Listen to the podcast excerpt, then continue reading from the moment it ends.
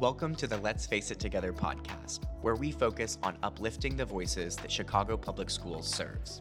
Every month, a FACE staff member will join a parent or community member to dive into a discussion about their experiences. We're excited to share these stories with you. This month's interview comes to us from FACE Senior Communications Specialist, Kyrah Davis. She sat down with Perez principal, Dr. Jessica Johnson, earlier this year to discuss what it looks like to support an influx of new arrival families and students. The Center for Disaster Philanthropy explains Venezuela is experiencing a severe socio political and economic crisis.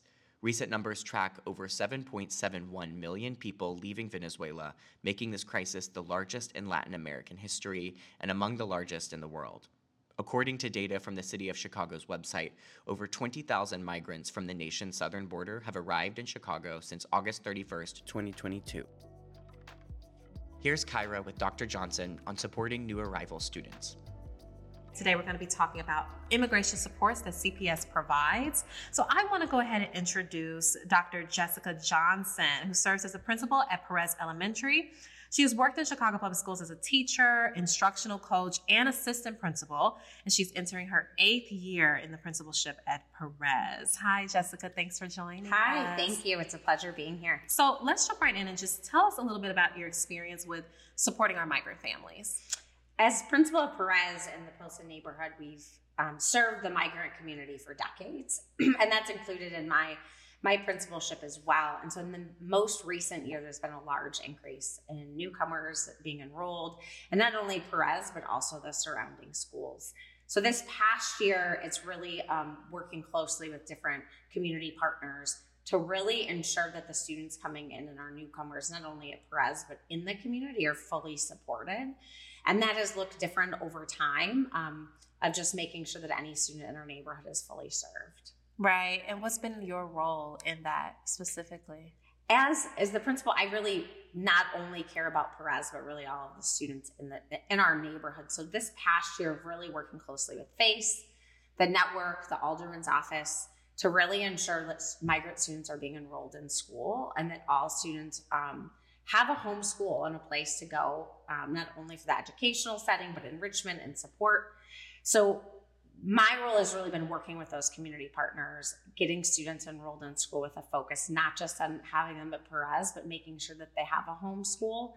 And then working with partners to identify resources and supports after enrollment to make sure that that their school um, journey is successful, but also that they're getting what they need so that mm-hmm. education can become a next priority. What are some of those resources and supports? What do we offer our families? So, a big thing with, working with even Chicago Public Schools and FACE and the Office of Student Health and Wellness was really making sure, first and foremost, that like health and medical, so really providing supports immediately of like vaccinations, physical exams, eye exams, dental and making sure that we provided those. So those was working with those offices to have them come to Perez, set up appointments for them, working at Parent University to make sure we could provide those in a close proximity space for families.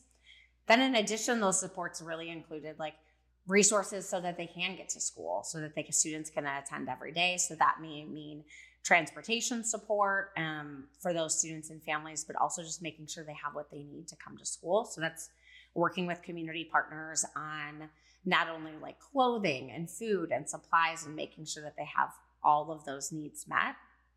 And then after that, really working with um, the Office of Language and Culture is our next step mm-hmm. of really how do we now support those students when they're in the classroom around instruction and curriculum. Mm-hmm. And I can imagine that this process comes with its challenges. I always try to say like areas that we can potentially grow and learn from this. And I think one of them has been um, seeing that not only have been too reactive instead of proactive mm-hmm. and trying to find solutions after when we could have planned ahead or at least tried to think through a more strategic way at the beginning. Right. And that and also then just really thinking about some of the other challenges that come up for our students mm-hmm. when re-entering a new school and so an area of growth that I've identified, even just for Perez, but in general, is just making sure that we have a clear way for students to be enrolled and then making sure they feel supported in that process, that they have a either a student buddy, parents have other contacts that they can talk to, um, so that it's not a a rush into something that can seem very scary for a child in a new place and Right. in a new school. Do you have any examples you can share with us of, you know, a time where you've seen some of these challenges at play or these opportunities for growth, as you say, play out? Yeah, I would say like one of ours um, that I even um, noticed is just like communication of the resources and programs that were um, being allocated or identified. And so noticing a lot of different people were really trying to help in departments and organizations, but coming up with a cohesive plan so that Mhm. everyone's on the same page.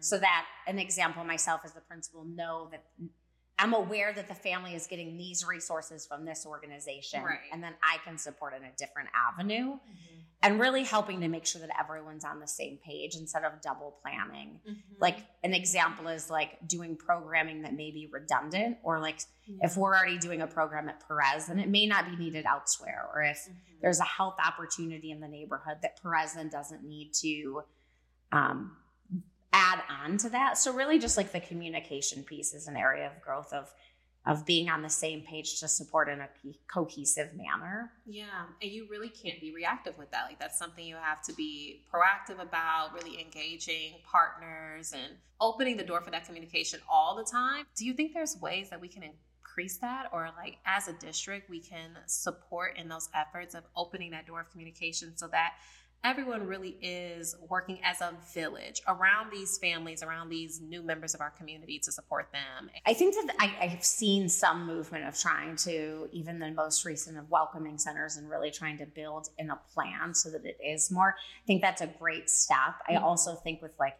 some pieces for principals to use of here um, some structures and systems in place to work through the, some of these challenges is always helpful. I also think that the one thing I learned is really how important it is to really keep that communication with partners and the district going, just to make sure everyone is aware. So that's something I would also improve, even on my own, of just making sure that that communication is cons- consistent from myself to partners, but also vice versa. So even just making sure that communication happens on the school end um, as soon as events are happening or challenges arising instead of waiting until they become too big. All right, let's pause for a quick second and take a little ad break, and then we'll get right back into it. Local school council candidate applications are open now. LSCs make decisions about principal contracts and approve the school based academic plan. Get involved with your child's school and run for a seat. Don't wait to submit your paperwork and get started campaigning. Find more information now at bit.ly forward slash LSC elections. That's bit.ly forward slash LSC E L E C T I O N S. All right, we're back. Let's jump right back into it. So, what are some of the most positive experiences you've had or you've witnessed during this process of supporting our migrant families? It has been um, really wonderful to watch how many people have come together to support families. Really, from like partners, from FACE, from the community organizations, from members of the alderman's office. I've met so many people in the neighborhood and the community that are really going above and beyond to make sure that these families and students are like safe and happy and successful. And that's been really positive to see of really what like a community that's organizing from like the school level to the district level and watching people really work together towards one goal has been really warming and wonderful to see of even visiting different places in the volunteers of so many people coming together. And it just goes to the sentiment like nothing everything takes like a team and a village to really make movement and support um, families and students in our in our communities and districts. So it's been just so it's been so positive to see this teamwork and collaboration towards like people willing to go above and beyond for kids Not to switch the tone, and maybe it's not because I really love what you said before about uh, are they challenges or are they opportunities for growth, opportunities for, you know, how can we do this better? How can we support our kids better? Are there negative experiences associated with this process that you've learned from?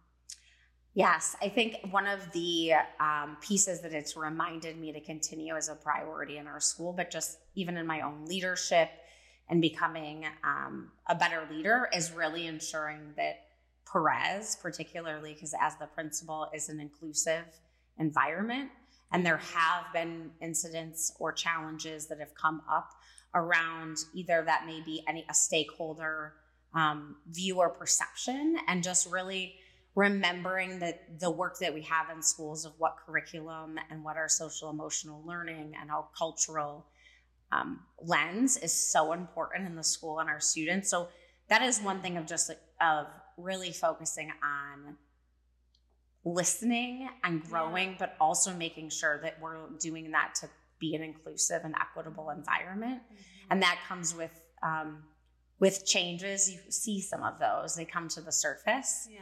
And so that's one piece that I see as a really big area of growth is making sure that when we when I notice or when others notice things that are happening that are not inclusive, that we're able to address those, mm-hmm. um, repair harm, and perhaps educate um, and move forward in a restorative way. Yeah. What would you say is one of the biggest learning curves or maybe struggles in transition that you see students who are integrating into Perez um, experience?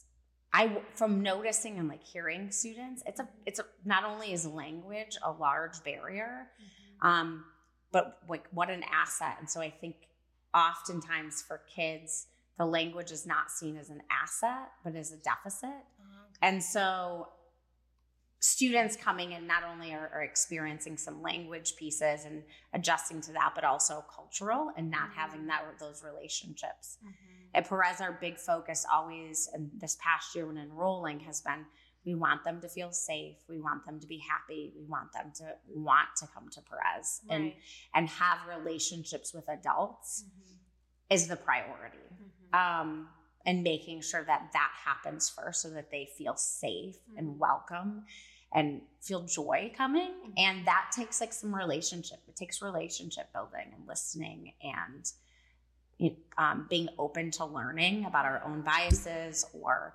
helping in different um, different countries and cultures have different ways of doing you know of what school looks like. And that also has been a challenge of school looks different. For sure. Yeah. um, the school day particularly like when um, the school year, the calendar, all of these are kind of like adjustments mm-hmm. that I've seen kids have to make. I would say the biggest is is really it's a new place, and I, and I'm um, I think of them often of thinking of being a sixth or seventh grader going into a brand new school. Yeah. Um, in a brand new country mm-hmm. where even if others may speak the same language, it may be a different um, dialect or sure. different terminology used. So just. Really the the change for a kid. Mm-hmm. Mm-hmm. Um, I always remind myself and of staff like this is hard, like it is hard for them, and we have to really listen to what they need and what their thoughts are, are and not make assumptions. So I th- say that with knowing that a lot of students have brought up the challenges of the language and culture. Um, and and reminding myself that I always have we always have to ask and listen what yeah. they need instead of assuming. Thank you for that. Is there anything that you'd like to share that we maybe didn't ask or bring up in this episode that you still want to highlight? Um, I, I think the the biggest piece is all is always just really the the assets and the wonderful opportunity we have with newcomers and migrant families and remembering that like there's there's an asset that comes with this of like every student and every family comes with assets and strengths and just because they're like maybe new to the city new to the country doesn't mean that they don't have skills and strengths and assets to provide to our schools and community I love that. What a great way to close out. Thank you so much for being with us, Dr. Johnson. Thanks for tuning in to the Let's Face It Together podcast. For up to date data from the city, visit bit.ly forward slash Chicago welcomes. That's bit.ly forward slash C H I C A G O W E L C O M E S. Make sure you're following us online on X, aka Twitter, and Instagram at CPS underscore underscore face. And find us on Facebook as CPS Parent University. New episodes of Let's Face It Together are released on the first Friday of the month. This show is produced by Brett Baxley and Kyrah Davis for the Office of Family and Community Engagement at Chicago Public Schools.